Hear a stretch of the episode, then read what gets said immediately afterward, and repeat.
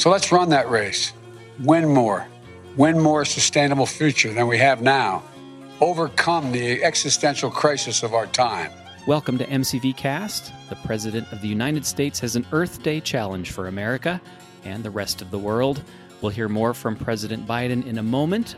I'm Aaron Murphy here with the Executive Director of Montana Conservation Voters, Whitney Tawney, Political Director Jake Brown, and Program Director Whitner Chase. This is a special legislative update edition of MCV Cast as we track the final days of the Montana legislature in Helena. There's a whole lot to follow, and this bonus episode will focus on a few major priorities for Montana conservation voters public lands funding, voting rights, and energy development. Let's kick things off with Jake Brown and Whitner Chase, who are both working the halls of the Montana Capitol these days. Jake, where should we start? Whitney, let's begin with Governor Greg Gianforte, who signed two controversial anti voting rights bills into law this week. We're talking about House Bill 176 and Senate Bill 169. House Bill 176 ends Montana's long tradition of same day voter registration, which allows citizens to register and vote up until 8 p.m. on Election Day. It's no secret, same day voter registration opens the doors of democracy for thousands of Montanans every election especially younger voters, poor and working class voters, and people of color. House Bill 176 slams shut that door, moving the voting registration deadline to noon on the day before Election Day. The bill comes from Republican Representative Sharon Greef of Florence. Senate Bill 169 by Republican Senator Mike Cuffe of Eureka is also now law in Montana. It limits the forms of ID people can use when voting, Students cannot use a university ID card, for example. Both of these bills went into effect on Tuesday, and hours later, the Montana Democratic Party filed a 26 page lawsuit against Secretary of State Christi Jacobsen. The Democrats claim both these new laws violate the Montana Constitution by making it more difficult for younger, poorer, and indigenous people to vote. Here's Sandi Luckey, the executive director of the Montana Democratic Party, speaking to Yellowstone Public Radio. Montana Democrats want fair elections. Gianforte and the Republicans just want to hold on to their power, and we think that der- democracy works best. Voters choose their leaders, not the other way around. Secretary of State Christi Jacobsen hasn't said much about the lawsuit, but she made plenty of her own headlines this week. Jacobsen wrote an open letter to the people of Montana addressing what she calls voting irregularities across the country and recently in Montana. This is a red herring that comes out of a false playbook. Those who have claimed that there were voting irregularities in the last election, and they've been Republicans, haven't ponied up any real evidence of voter fraud, and they ignore the fact that elections administrators from both parties haven't reported any major problems across the country. Thanks, guys. We have a link to the Secretary of State's open letter and the lawsuit from the Montana Democratic Party in our show notes. We've also been following another controversy in the legislature where to send tax revenue from legalized recreational marijuana in Montana. As we've reported at length on MCVcast, much of the funding from Ballot Initiative 190 is supposed to fund public lands and specifically the state program Habitat Montana. But many of our lawmakers think they know better than the 57% of Montana voters who approved I 190 and are intent on diverting tax revenue elsewhere. And Montana conservation voters, along with many other public lands organizations in this state, has a problem with that.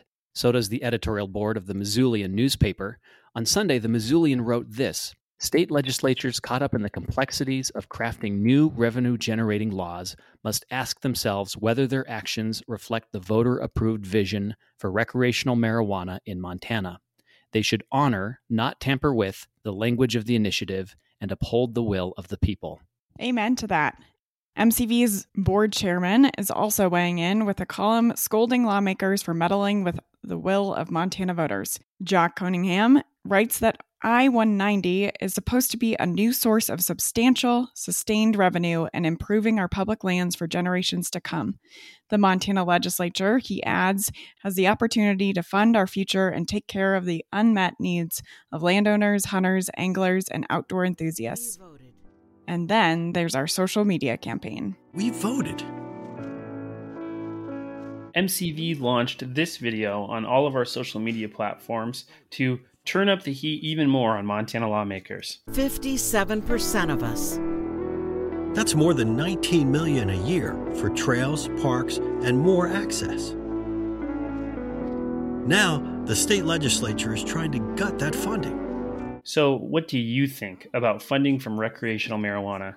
If you agree lawmakers shouldn't shortchange funding for our public lands, we're asking you to take action and sign our petition on our website, mtvoters.org. We'll also add a direct link to the show notes. Hundreds of Montanans have already signed on. The petition specifically demands lawmakers act accordingly given public lands funding was always part of marijuana legalization. The 67th session of the Montana legislature has been full of challenges for public lands, the environment, and voting rights. But we did see a victory this week.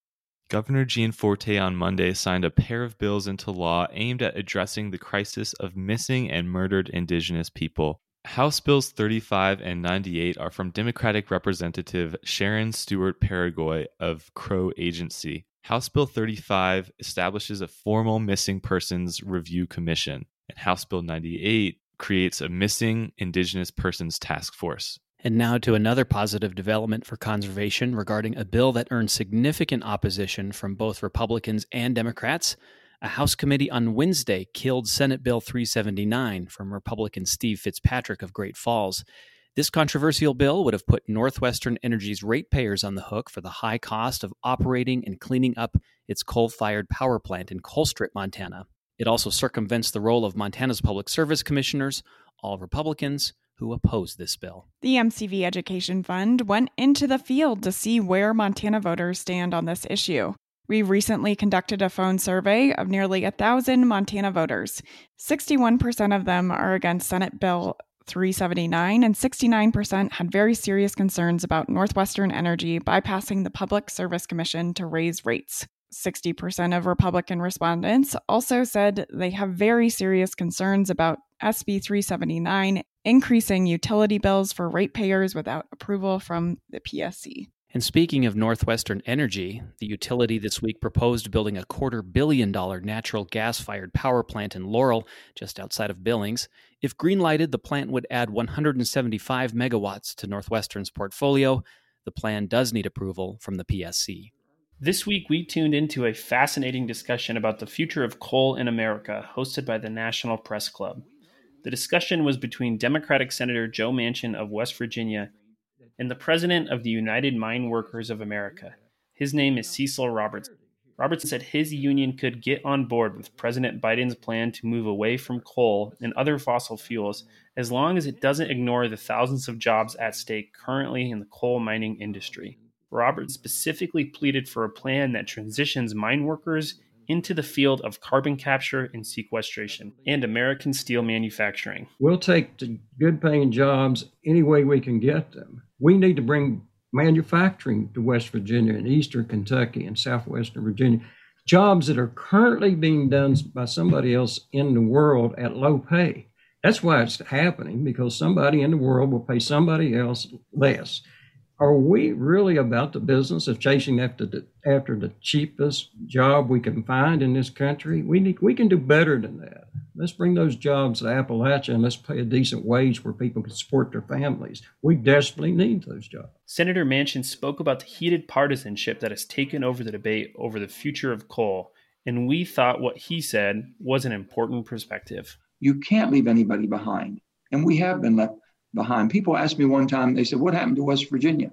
How come West Virginia's changed from a Democrat state to a Republican state? How did that happen in the quickest amount of time that we've ever seen? I said, I can tell you how West Virginia feels. We feel like the returning Vietnam veteran. We've done every dirty job you've asked us to do. We never questioned. We did it and performed well. And now all of a sudden, we're not good enough, we're not clean enough, we're not green enough, we're not smart enough. You want to know why they quit voting for Democrats? That's the reason. Mm. Interior Secretary Deb Haaland made two executive orders this week.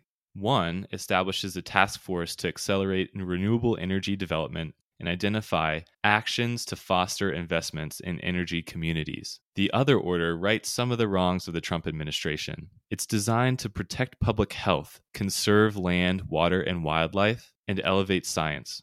The Interior Department also announced that it's canceling new oil and gas lease sales from public lands through June, The decision is basically an extension of President Biden's pause on oil and gas leasing on public lands. The decision does not affect existing oil and gas leases.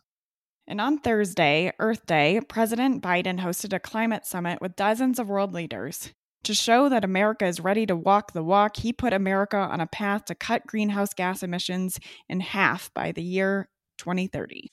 The signs are unmistakable. The science is undeniable. But the cost of inaction is keeps mounting. The United States isn't waiting. We are resolving to take action. Not only the, our federal government, but our cities and our states all across our country, small businesses, large businesses, large corporations, American workers in every field. In response, the president of China also announced his country would strive to be carbon neutral by the year 2060.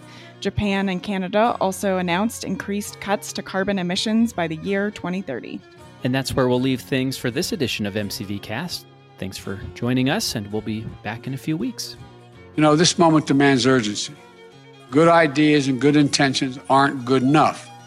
We need to ensure that the financing will be there, both public and private, to meet the moment on climate change and to help us seize the opportunity for good jobs, strong economies, and a more secure world. I'm confident. I'm confident that we're going to get this done together.